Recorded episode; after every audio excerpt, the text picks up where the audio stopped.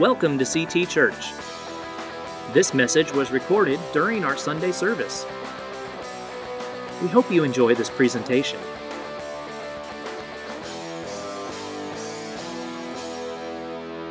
Came across something I thought you might enjoy. Jose Jimenez was a 65 year old. Oh, you know somebody named Jose? Jose Jimenez was a 65 year old multimillionaire who was also a widower. He wasn't feeling well, and so he went to the doctor. The doctor gave him a thorough checkup, sent Jose on his way. Several weeks later, the doctor sees Jose at the country club. And he says, Wow, Jose, you must be feeling a whole lot better. Because he noticed Jose had a gorgeous blonde bombshell hanging on his arm. So he says, You must be feeling a whole lot better. And Jose says, Yes. I'm just following your orders. The doctor says, What orders is that? He said, Well, you said, Doc, find a hot mama and be cheerful. The doctor said, No, I didn't. I said, You have a heart murmur, be careful.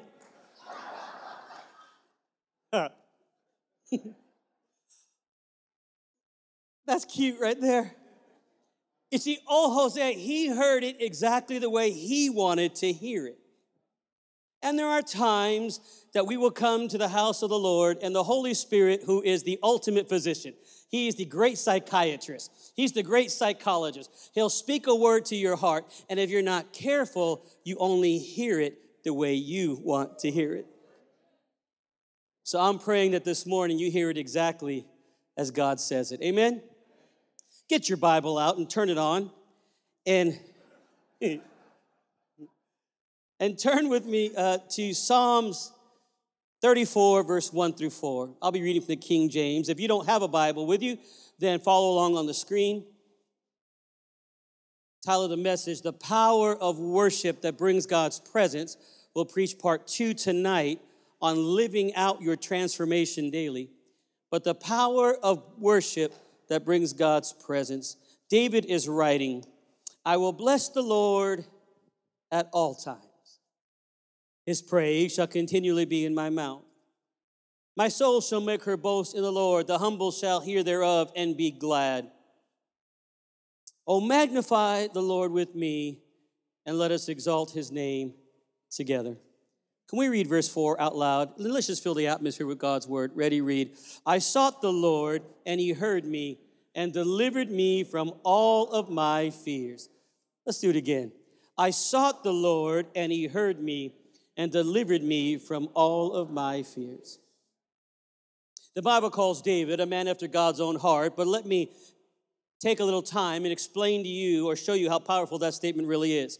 Did you know that there are 10 chapters in the Bible that relate to the life of Abraham? There are 11 chapters in the Bible that relate to the life of Jacob. Now, Jacob's name was changed by God to Israel and his grandchildren from his son Isaac became the nation of Israel. And we all know how important and imperative that is with the fulfillment of prophecy and all the things that are taking place in the Middle East. And yet, there were only 11 chapters in the Bible dedicated to the life of Jacob. There are 10 chapters in the Bible that are devoted to the life of Elijah and Elisha, the two major miracle working ministries of the Old Testament. But did you know there are 66 chapters in the Bible that relate directly to the life of David? And over 1,200 references to his name are found in the Bible. In addition to those of you that think David was an Old Testament character, you need to know that 59 times David is mentioned in the New Testament. When you think of faith, you think of Abraham. When you think of patience, you think of Job. When you think of the law, you think of Moses. And when you think of miracles, you think of Elijah and Elisha. But when you think of the praise and worship, when you think of the power of God's presence emanating in the life of an individual, you think of God's song and dance man, David. The most prominent Old Testament character mentioned over 1,200 times is a man of worship. I began to study and I asked the Holy Spirit, there must be a reason why, Holy Spirit, you inspired and directed the authors of the Bible to keep referencing and speaking about the life of David. God never does a precocious miracle, He always has a reason for things that He accomplishes and what He does. So there had to be a reason why the Holy Spirit kept inspiring and directing the authors of the Bible to keep speaking and writing about David. I believe it's because he loved the presence of the Lord. He longed for the presence of God. There are two major events in David's life that stand out to me that show us how much he loved the presence of the Lord. In 2 Samuel 6, we see him at a high point in his life. It tells us he's cartwheeling and he's dancing and he's shouting before the Ark of the Covenant and he's dancing, literally dancing and bringing the Ark of the Covenant back to Jerusalem.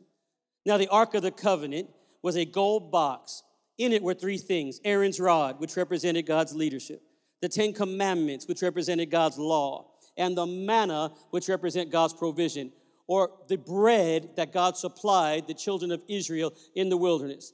You need to know as a side note, God didn't supply that bread for one day, two days, or three days. God supplied the bread in the wilderness for 14,600 days. That's how long 40 years turns out to be. And you come in here with your thimble full of faith asking, Lord, can you do something in San Antonio? Lord, can you do a miracle in my house? And he supplied the bread for 14,600 days for 2.5 million Jews, roughly the size of the state of Rhode Island. Well, a piece of that manna was in the Ark of the Covenant, representing God's provision.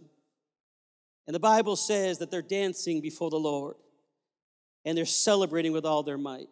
And the reason they're celebrating is the Ark of the Covenant during the reign of King Saul, David's predecessor, had not held the prominence or the importance in the nation of Israel that it should have had. In other words, Saul didn't put an important uh, importance on the presence of God. He was resting on his own leadership ability.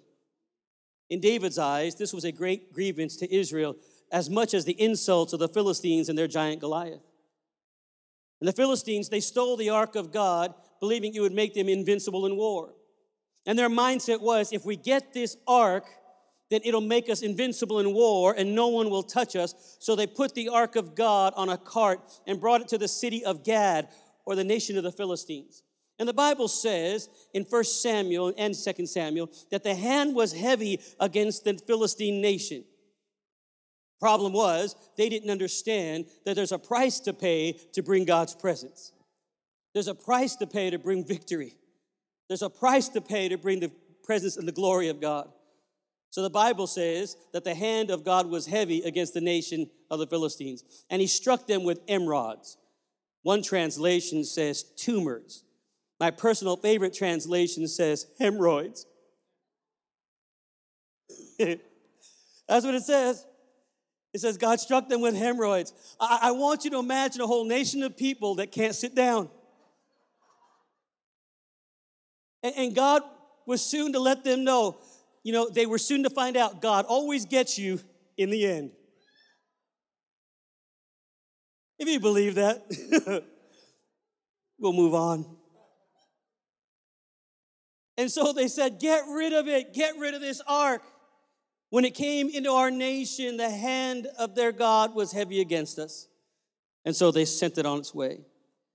And it was on its way from the city of Gath, nation of Gath, Philistines, to the house of Obed Edom, and David and his whole nation were so excited. And David goes out to get it. And the Bible says in 2 Samuel 6, David brought together all the able young men of Israel, 30,000 of them. When it says the able young men, it's the age of the fighting young men from 13 to 30. These are David's finest warriors. Here is a king here is a father. Here is a pastor. Here is a man who realizes there's nothing more important than the presence of God. I've got to get my finest to go and get the presence of God. And the Bible says in verse 5 that they're celebrating and they're dancing and they're shouting and they're using castanets and they're using harps. That's how you know David was kind of Puerto Rican. Because he was just merengue.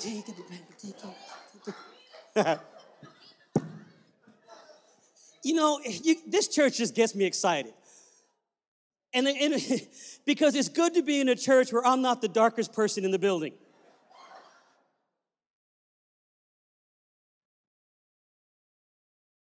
Hallelujah. See, you got me so excited, I forgot what I was doing. So he gets all, and they go get the Ark of the Covenant. This is a high point in David's life. He realizes there's nothing more important than the power of the presence of God, and he's doing everything he can to bring it to his family, to bring it to his nation. Well, then we see him in 1 Samuel 30 on another occasion, on the saddest day of his life, when the Amalekites had raided the Negev and the Ziklag, which is David's hometown. And they have attacked Ziklag and they burn it. And they took captive the women and the children.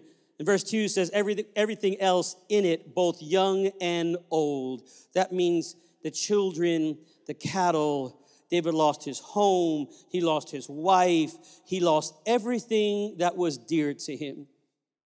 First Samuel 30, verse 4 through 6 says, So David and his men wept aloud until they had no strength left to weep. One translation says, In bitterness of soul. Have you ever gone through a deep valley that after all the tears are shed, there's still an emptiness in your heart. And you can't shed any more tears, and you think no one understands and no one knows. On Monday night, you don't want to miss Monday night. I'll be teaching on the Holy Spirit intercedes with groanings. And you shed all the tears, and all you can do is, oh. Verse 6 tells us David was greatly distressed because the men were talking of stoning him. You need to understand these men the day before were willing to give their life for David. These were the elite fighting force of Israel. You can compare them to the Navy SEALs or the Green Berets or Top Guns. They, these men, when you read about David's mighty men, these are the men that would jump into a pit on a snowy day to kill a lion. I mean, by themselves with just one spear. Th- these men are amazing, talented, gifted. They would give their life for the king, but on this day, because life threw them a curve. Have you ever had life throw you a curve? On this day, they're saying, Stone him. Verse 6 tells us, But David encouraged himself in the Lord. The actual Greek translation, David went and found the presence of the Lord. What's amazing is on both occasions, the happiest day of his life and on the saddest day of his life, his first reaction, his basic instinct was exactly the same. He worshiped. He turned both situations into a time of praise and worship. In the highs and in the lows, he said, I've got to get in the presence of the Lord. All the commentaries I read said the nation of Israel grew and prospered more under King David than in any other time in the history of the nation of Israel. Did you hear me, businessman? Did you hear me, entrepreneur? Did you hear me, mom and dad? Did you hear me, all of you that want to create a life that is eh, full of excellence? Did you hear me, collegian? You are studying and you're waiting and you're preparing for a life that will better your life. Hear me. If you want to be better, then be like David and become a person of worship his main emphasis in life was to worship the Lord. The presence of God was his main thing. You want to get better? Then learn how to worship. If you believe that, I want you to clap your hands and praise him. Yeah, praise him. Can you imagine what would happen in our church?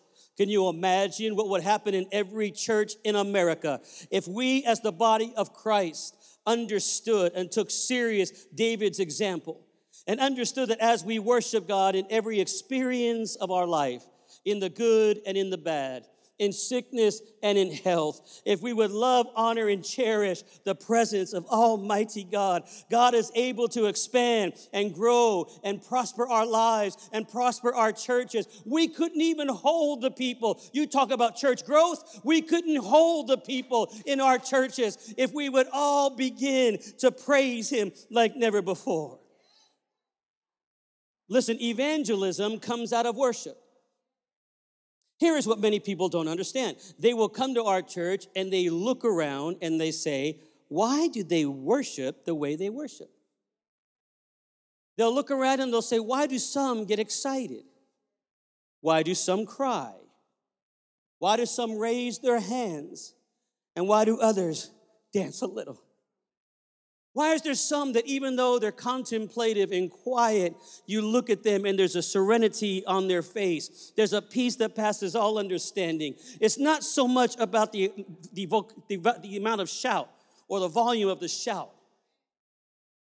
In fact, they used to teach us it doesn't matter how high you jump, it just matters how straight you walk when you get back down. They don't understand it. They say, why such an emphasis on this kind of worship? Well, here's the reason God has set us free. Well, you didn't hear me. I said, God has set us free. And because of that freedom, we must be a church that is unashamed and uninhibited to give God boisterous, amazing, and sometimes loud, and even at times shouting. And then there'll be times of contemplative peace and quietness. Whatever it is, that's a pillar of the church of Jesus Christ. Worship brings evangelism. People get saved when the church starts to worship. People are healed in the presence of God.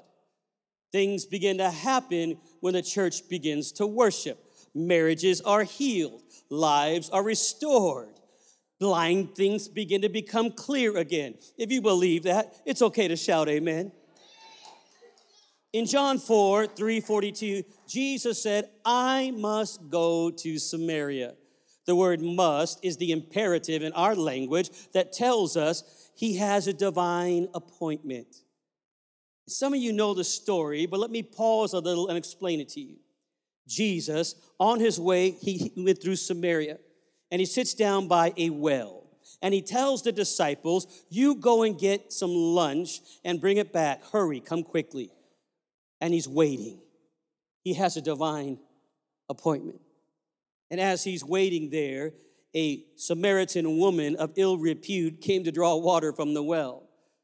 Many theologians believe she came at 12 in the afternoon because she knew the other ladies would come early in the morning and not at the heat of the day, and really didn't want to get involved with all the talking little hens at the well.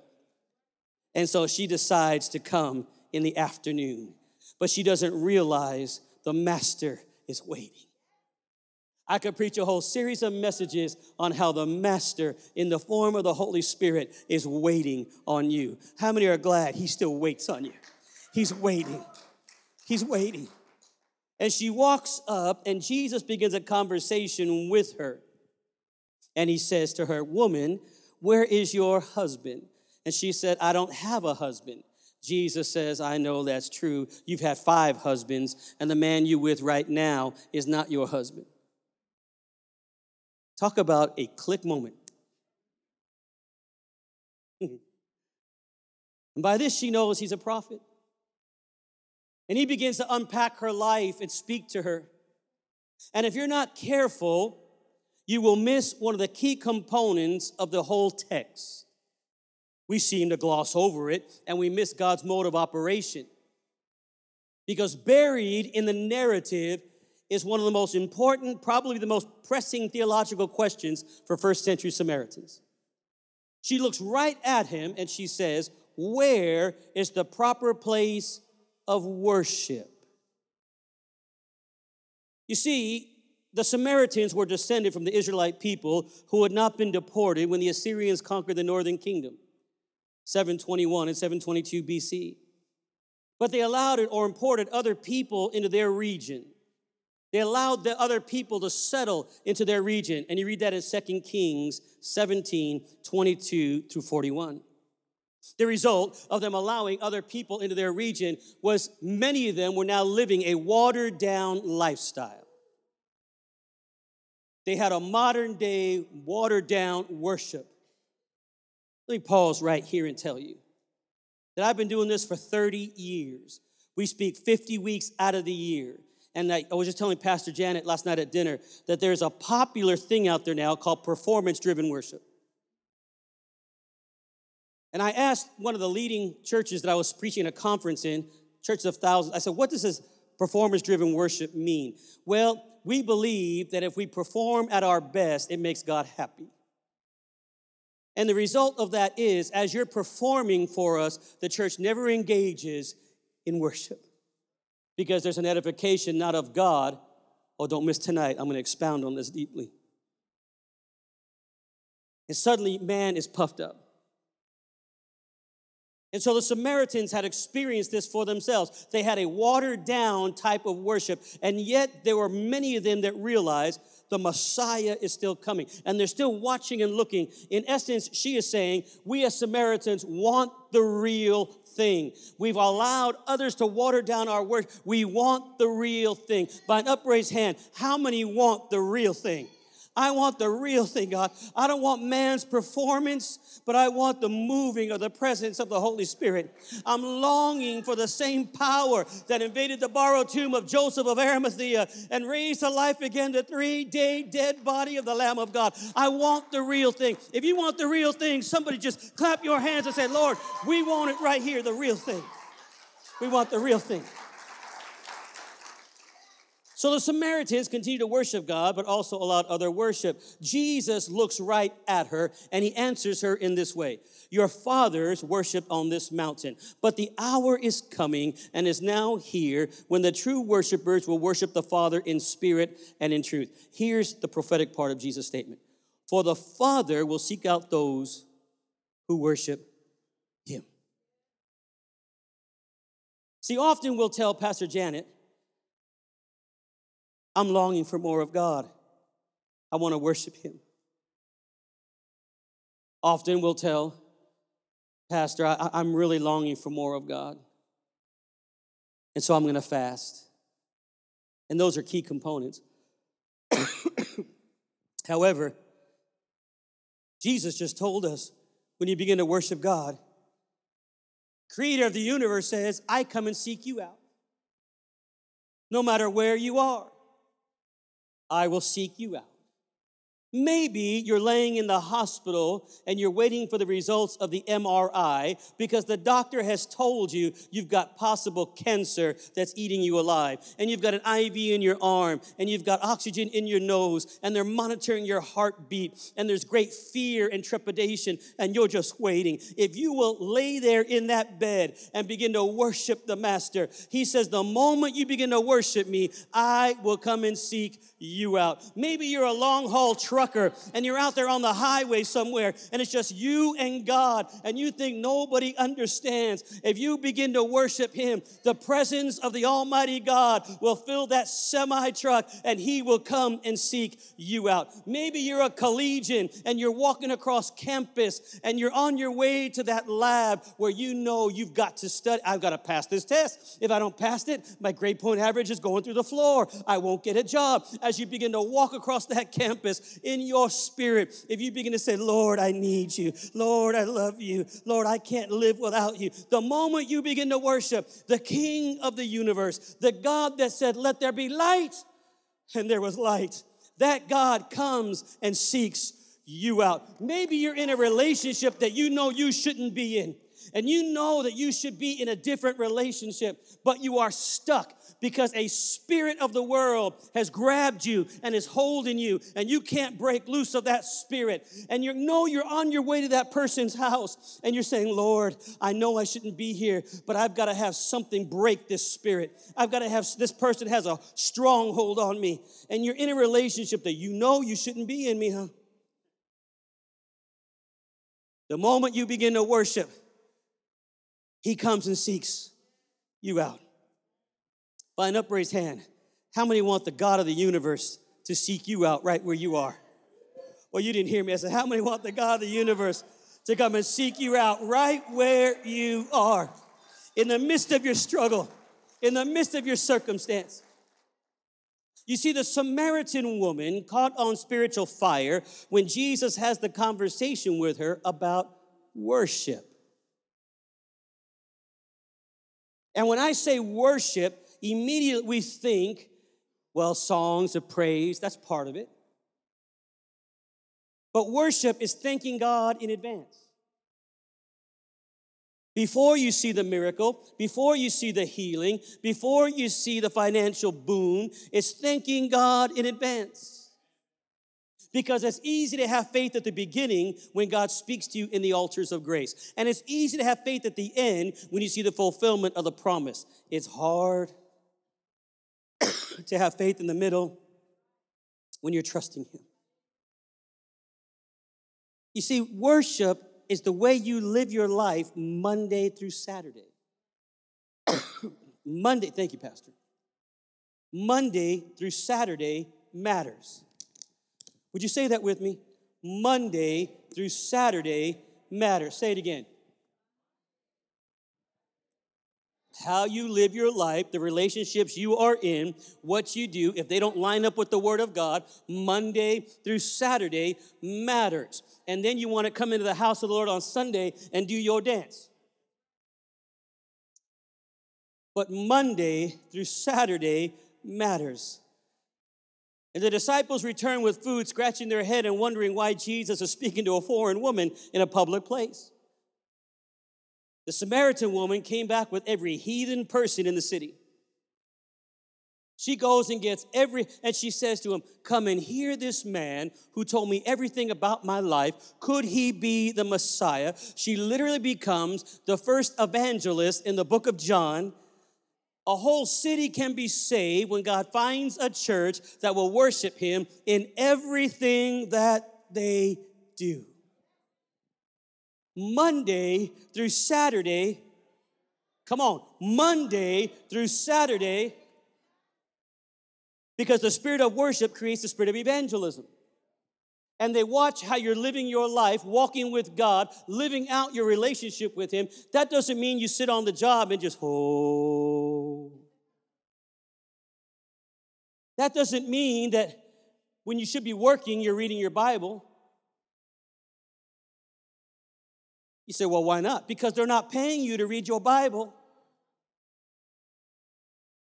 And there are so many Christians, they get out there in the workforce, and, oh, I'm just, oh, blessed God. And they're reading there, and, and the boss comes by and goes, What's wrong with you?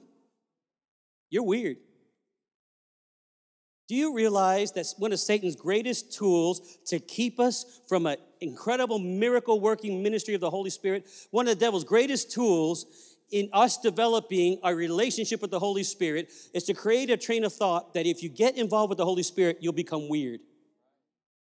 Really weird. And you know what the sad thing is? There are a lot of weird people in church. Listen, there's a whole lot of eccentric people, but listen, the weird people in church were weird before they got saved. Amen. I mean, if they picked up coin collecting, they'd just be weird coin collectors. But the whole, and, and then people will do crazy things, weird things, and blame it on the Holy Spirit. No, the Holy Spirit isn't weird. I, I know him personally. He's a friend of mine. He's not weird. Is there anybody else in here that has him as a friend of yours and you know he's not weird? You don't have to be weird. Just walk with him.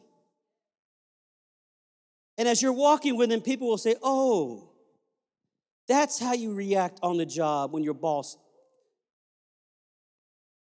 Oh, that's how you treat your wife. Oh, that's how you treat your husband. Oh, that's how you deal with your kid. I get it. You see, evangelism creates a spirit of, uh, the spirit of worship creates a spirit of evangelism. David wrote worship songs in the book of Psalms, and it's interesting that J- David, Jesus quoted more from the book of Psalms than any other Old Testament writer. Did you know that Jesus quotes from the Psalms on 11 different occasions? Jesus, the greatest Old Testament scholar of all time, used the book of worship as one of his greatest tools in his preaching arsenal to fulfill his missional purpose. Because in his own words, Jesus said, My mission is to seek and save those who were, come on, those who were, those who were lost. He knew if I can get people to worship, then live it out Monday through Saturday, worship will bring evangelism. lives will be healed, marriage is restored, and He gets the glory. In Acts 15 and 16, there is a prophecy that I want you to see. After these things, I will return and I will rebuild the tabernacle of David, which has fallen, and I will rebuild its ruins, and I will restore it. So the rest of mankind may seek the Lord and all the Gentiles who are called by my name. Now, when it says all the Gentiles who are called by my name, this is referring to the nation or the people around the world that are not of the Jewish descent. You and I. The wild bunch of Mexicans and Puerto Ricans that are grafted in all the other races that are grafted into the body of Christ. And the tabernacle of David had to do with the fact that David brought the Ark of the Covenant and he set it down on Mount Zion. He then placed it under a tent and he rolled up the tabernacle, the flaps of the tent, because up to this point, the people had been banned from being in the presence of the Ark of the Covenant. Can you imagine? I told the first service that I'm praying that the year 2020 will be the year of God's presence in Calvary Temple. If you believe that, somebody shout amen.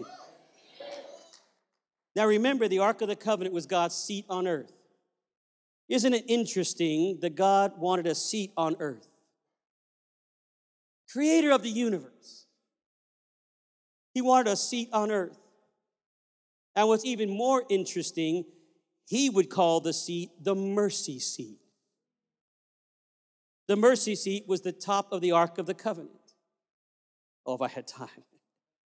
Which means if in it was Aaron's rod, God's leadership, the Ten Commandments, God's law, and the manna, God's provision, the only reason you get those things operating in your life is the mercy that sits on top of it. The mercy of God. How many are thankful for the mercy of God? Psalm 22 and 3 says, God is enthroned or inhabits the praises of his people. I was speaking to a missionary to Japan, and I don't know how we got on the conversation of favorite text, but she said to me, Do you know what the ancient Japanese translation of Psalm 22 3 is? And I said, No, I really don't. And she says, Well, in Japanese, they say, Whenever people worship, God brings his big chair and he sits down. Oh, I love that. In other words, God gets comfortable whenever a church begins to worship him. Don't you want to make God comfortable in this church? Don't you want to make God comfortable? And you say, Lord, you bring your big old soft La-Z-Boy chair and you sit it right here. Kick up your feet, God, in the middle of our church, and we will praise you and we will welcome you. God, Holy Spirit, you just come and kick up your feet. Is there anybody else that wants God to kick up his feet in your house? In your home, on your job. Oh, if you do, then I want you to praise Him right now because the more you praise Him, miracles happen. Because when God's presence comes, lives are changed, people are changed. Somebody praise Him. Let's just take a praise break right now. I just want you to praise Him. Hallelujah. Just praise Him. That's right, praise Him. Forget the person to the left and to the right. Lift up your voice and begin to praise Him. Say, Holy Spirit, you send your big chair down right here. Somebody create the atmosphere for the presence of God to move in this place. I don't want you to clap, I want you to lift your hands and praise Him. Open your mouth and praise Him. Create a habitation for God. Holy Spirit, you are welcome in this place. You are welcome in our home. You are welcome in our marriage. You are welcome in our relationship. Come on, Calvary, praise Him. Young and old, mom and dad, Lift up your voice and praise Him. Welcome the presence of the Lord. Wherever you are watching me live stream, praise the Lord right now. Get up out of your seat right now and praise Him. Because when you praise Him, He comes to seek you out. Just praise Him. Praise Him. If you're watching me in Germany, praise Him. If you're watching me right now in California, praise Him. If you're watching me in Alaska, praise Him. Maybe you're watching somewhere, and just praise Him. The same mighty God will come and seek you out. That's it. Don't stop. Don't stop. Don't stop. Lord, set your chair down right here.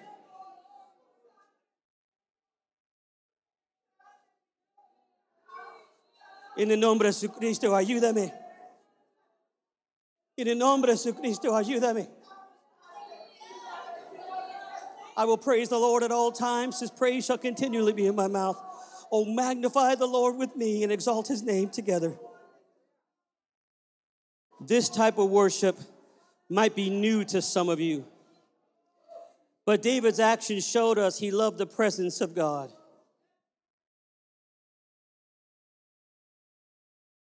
So he rolls up the tent of the tabernacle. And he rolls up the tent of the tabernacle because up to this point, the women were barred from the presence of the Lord. Women were in the court of the women.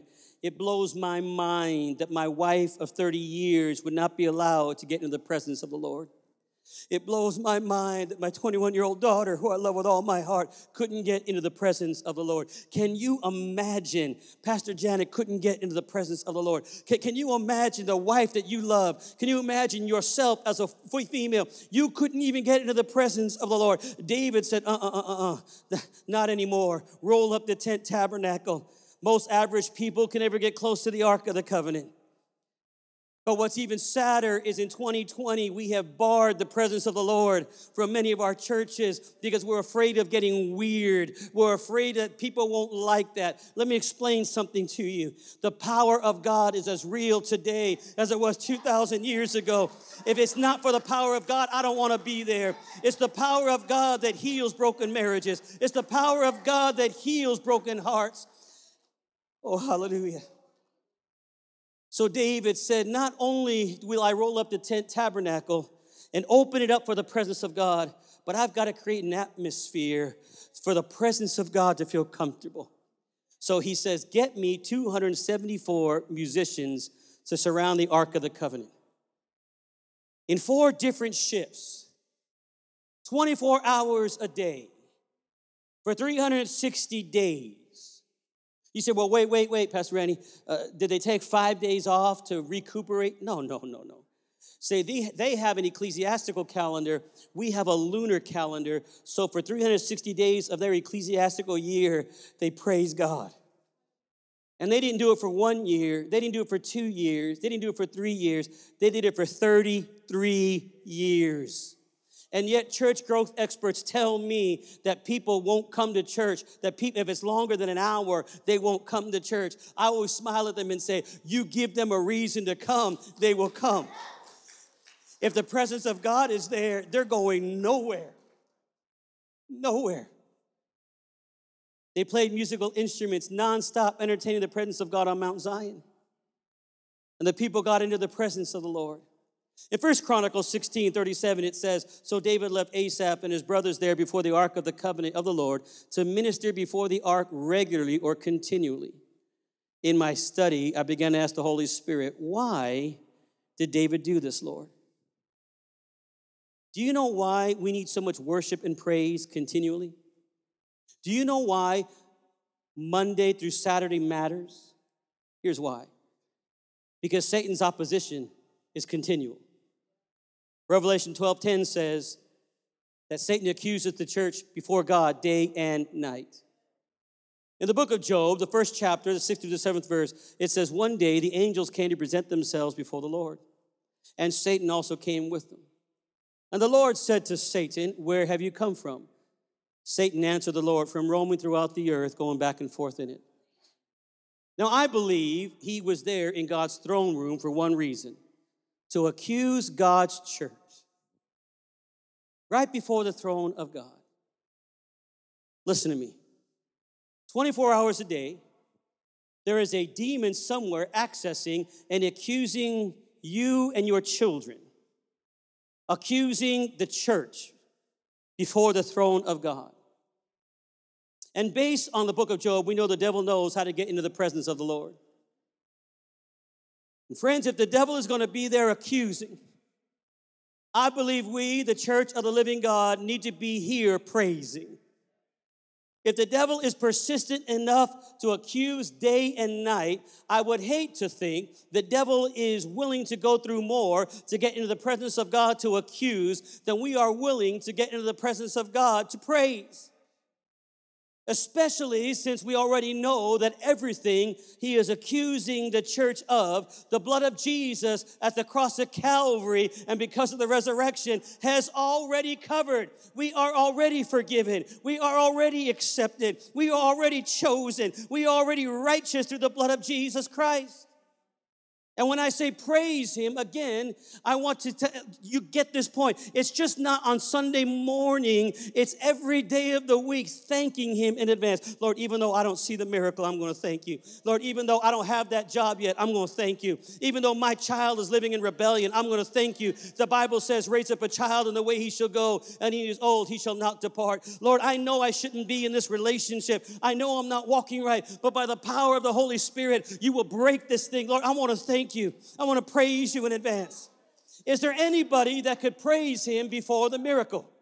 Before the walls of Jericho come down, before the Red Sea parts. Thank God, Lord, in advance. See, we can let everything discourage us from worship and thanking Him in advance.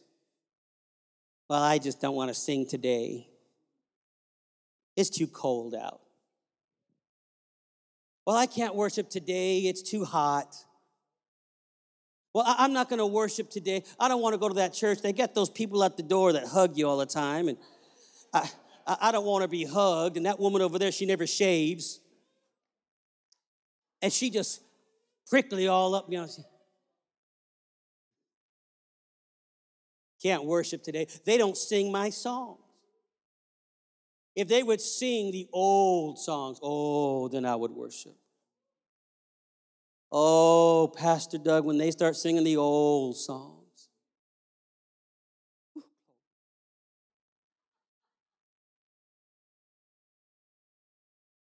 I, I, just get so blessed, Pastor Doug, when they start singing the old songs. Ooh, I could feel it right now. See, Pastor, I would worship God if, if you just sing the old songs. Do you know that the only instrument they had in Moses' tabernacle was a shofar? And they would blow that old horn, you know. Oh, that's so beautiful. That's my music. Sound like a wounded animal out there. But the Bible says David created instruments for the first time. And I can imagine that there's some holdovers from Moses' tabernacle. Who are now going to David's tabernacle and they're saying, I don't like this new music. This is not my music. Blow the, oh, praise God.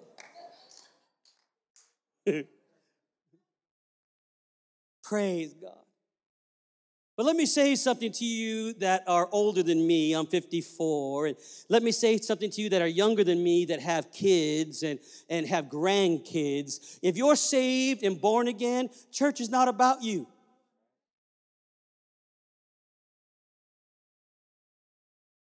I know you don't like to hear that, but church is not about you. And there's a whole new generation coming that God is raising up. And David had all these people 24 hours a day, seven days a week, for year upon year upon year praising him. And when you come in with that attitude, hmm, I'm not going to praise him today, that could cause a hindrance to the flow of the Holy Spirit. I'm sure Jesus didn't feel like carrying a cross down a cobblestone street of Jerusalem. I'm sure he didn't feel like getting beat in the face. It's not about our preference, it's about his presence. Oh, you didn't hear me. It's not about our preference, it's about his presence. I gotta have his presence. If you believe that, come on, somebody clap your hands and praise him. Yeah. And we can let the smallest of things cause us not to worship. But did you know there was a man who lived in the tombs of the Gadarenes who was filled with 2,000 demons? And the Bible said no chain could hold him. He was screaming like a wild animal. He was look, he looked like he was cutting his body, running through the catacombs, living in a graveyard. He can't be with his wife and children. And he sees Jesus at a far off, Mark chapter 5. Oh, baby. And the Bible says he came running to Jesus. The long, lean Galilean stepped out on the shore. His hair was blowing in the breeze, and that demon filled with 2,000 demons comes and falls at the feet of Jesus and begins to worship him. That tells this preacher that nothing in this world is authorized to stop your worship. Not even 2,000 demons. If you really want to worship, there's no tax bill, there's no doctor's report, there's no cancer, there's no x ray, there's no setback that can cause you from stopping to praise the Lord? Come on, if you believe that, somebody praise Him. Come on, praise Him. The only thing authorized to stop you from praising God is you. You're the only thing that's authorized. Jeremiah 33 and 3, God said, Call to me, and I will to you and tell you great and unsearchable things you do not know. But you only get that in his presence. Unsearchable things. You know what that means? That means inside information. Listen, husband. Are you listening? The Holy Spirit, sir, wants to give you inside information about your wife. Because, bro, you know you need help. Jeez. I know I need help. Pastor Doug, he needs to have a long counseling session inside information. Ladies, God wants to give you inside information about your man. Mm, oh, I, I'm about to have a Holy Ghost fit right here. Just inside information. The Holy Spirit wants to give you inside information on how to raise your kids who are living in digital Babylon.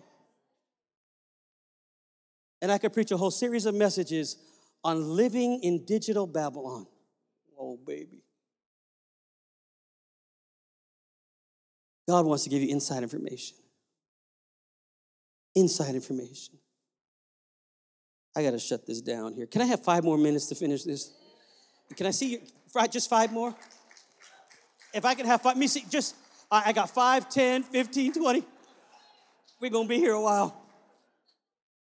You know, I, I, travel and I speak 50 weeks out of the year, and so I'm always on a plane. And I was at the civilian airport in Columbia, South Carolina. It's very close to Shaw Air Force Base, and it's the home of the fighting 20th Fighter Wing. The F-16s and the F-17s, you know, and the stealth bomb, they just, they land there. And there's a subdivision right there close to the airport. And so the military put up a large billboard, and it says this, excuse the noise, it's the sound of freedom. Isn't that awesome? Excuse the noise, it's the sound of freedom. So if you're sitting here wondering why so many people are getting excited and there's a lot of noise, please excuse the noise, it's the sound of freedom. For he who the Son has set free is free indeed.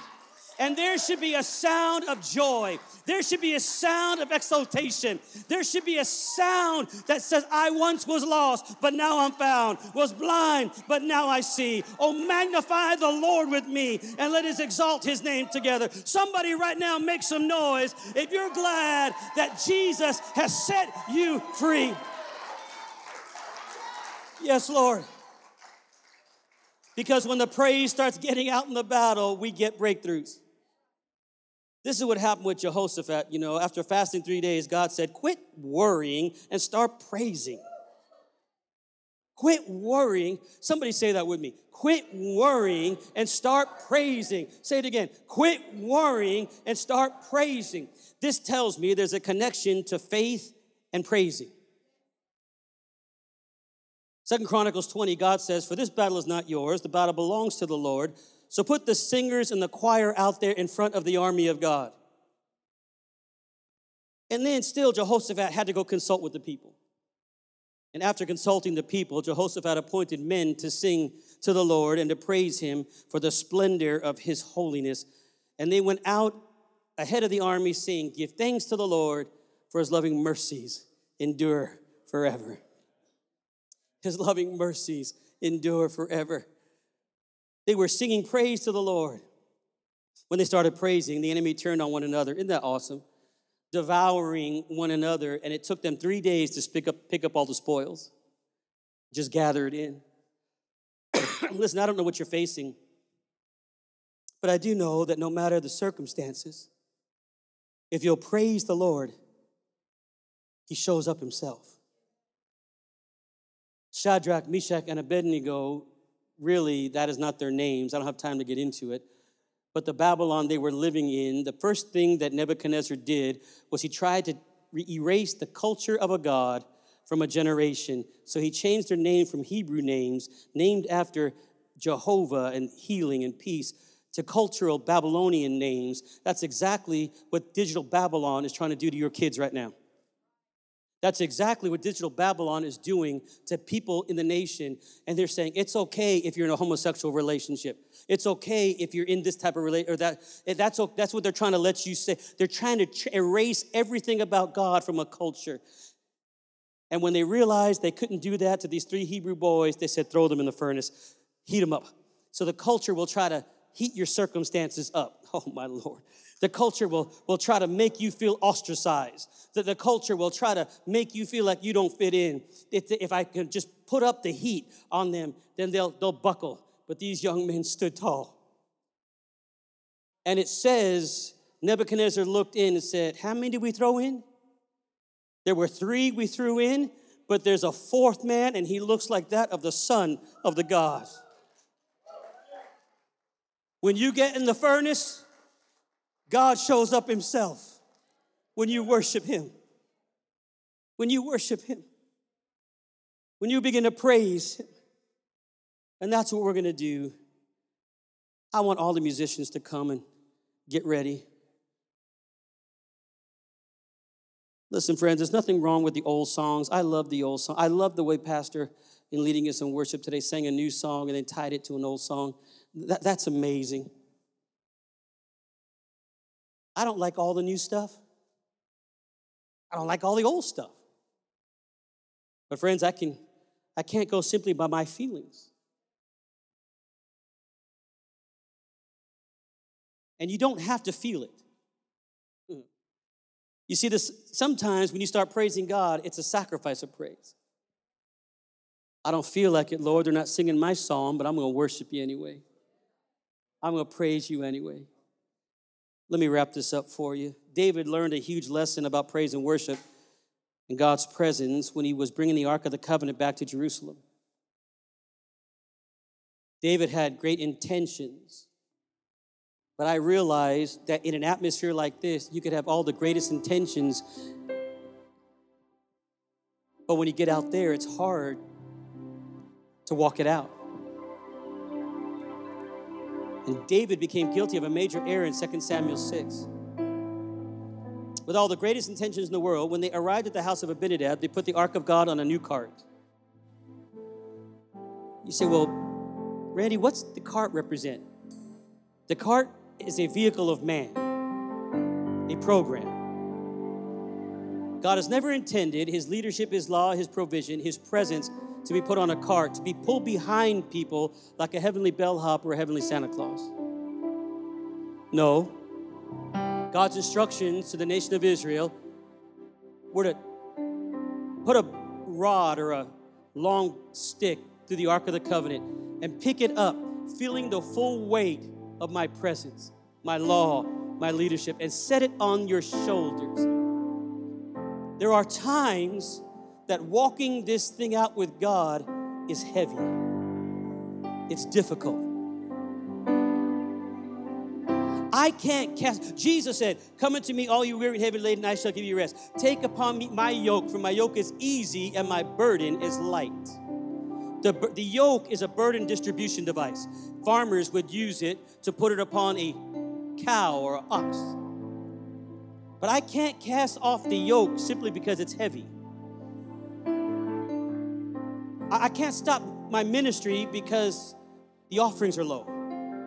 Or because I don't want to fly anymore to pray for people I don't know. Or, or because I want to live my life the way I want to live my life. I just can't cast it off.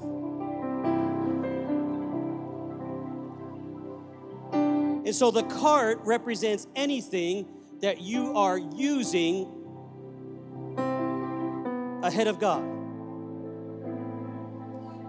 Well, Lord, I, I want all the miracles, I want all the healing, but I want to be in charge of my finances.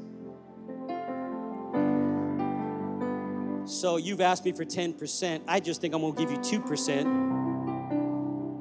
And I don't like the way that pastor is using it anyway, so I'm just going to delegate where I want it to go. You just put God on a cart. Because nowhere does it say, and I hate it when we put it on our envelopes, delegate where it's supposed to go. Now, if that's an over and above of your tithe, that's different. But if it's your tithe, show me in scripture where it says we have the right to, it just says bring it into the storehouse. Well, you know, brother, we gotta, we gotta watch over these preachers. Are you the Holy Ghost? Because I would rather have you watch over me than him. Because it's better to fall into your hands than it is the hands of an angry God.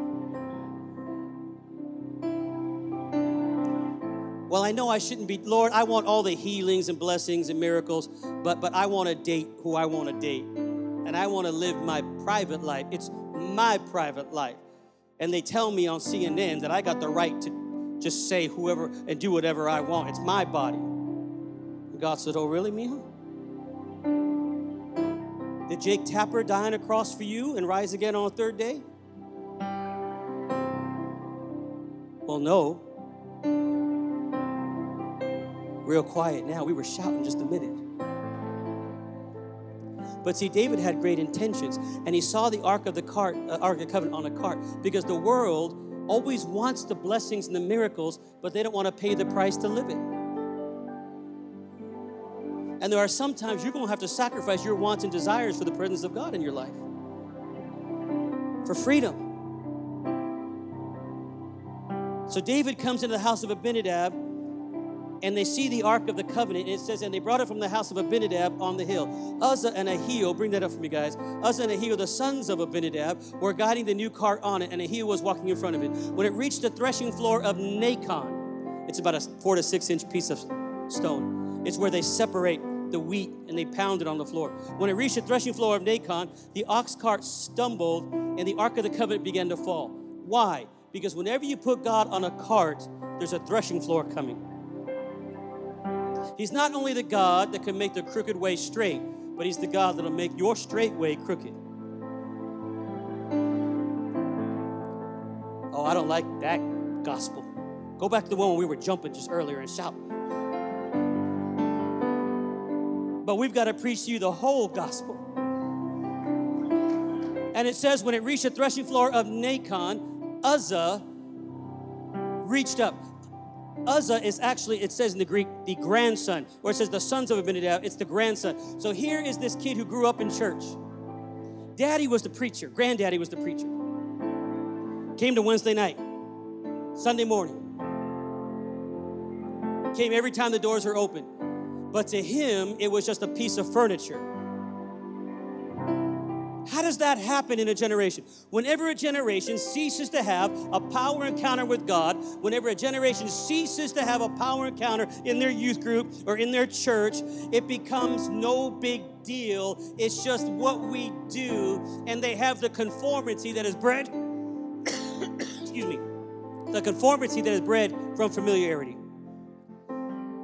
so familiar with the ways of God that we conform to the ways of the world put God on a cart.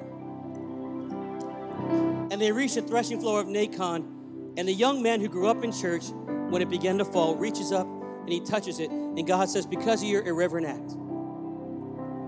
In other words, because you dared to play games with my presence, you die. The young man died physically there. And I'm deeply concerned as I close this meeting there are people within the sound of my voice or watching me on live stream that are dying spiritually because you've lost your fear of God. And you think you can come to church on Sunday and shout and holler, but live differently the rest of the week, and, and you're spiritually dying. And then you wonder why. Why am I going through so much? And you're dying. The Bible says it took David three months to get over what took place, the length of summer. And they took the Ark of the Covenant to the house of Obed Edom. It was six miles from the house of Obed Edom to the tabernacle place that David wanted to set up the Ark of the Covenant. After three months of weeping and wailing, David says, Burn the cart. Get rid of all those things. We've got to feel the presence of God upon us.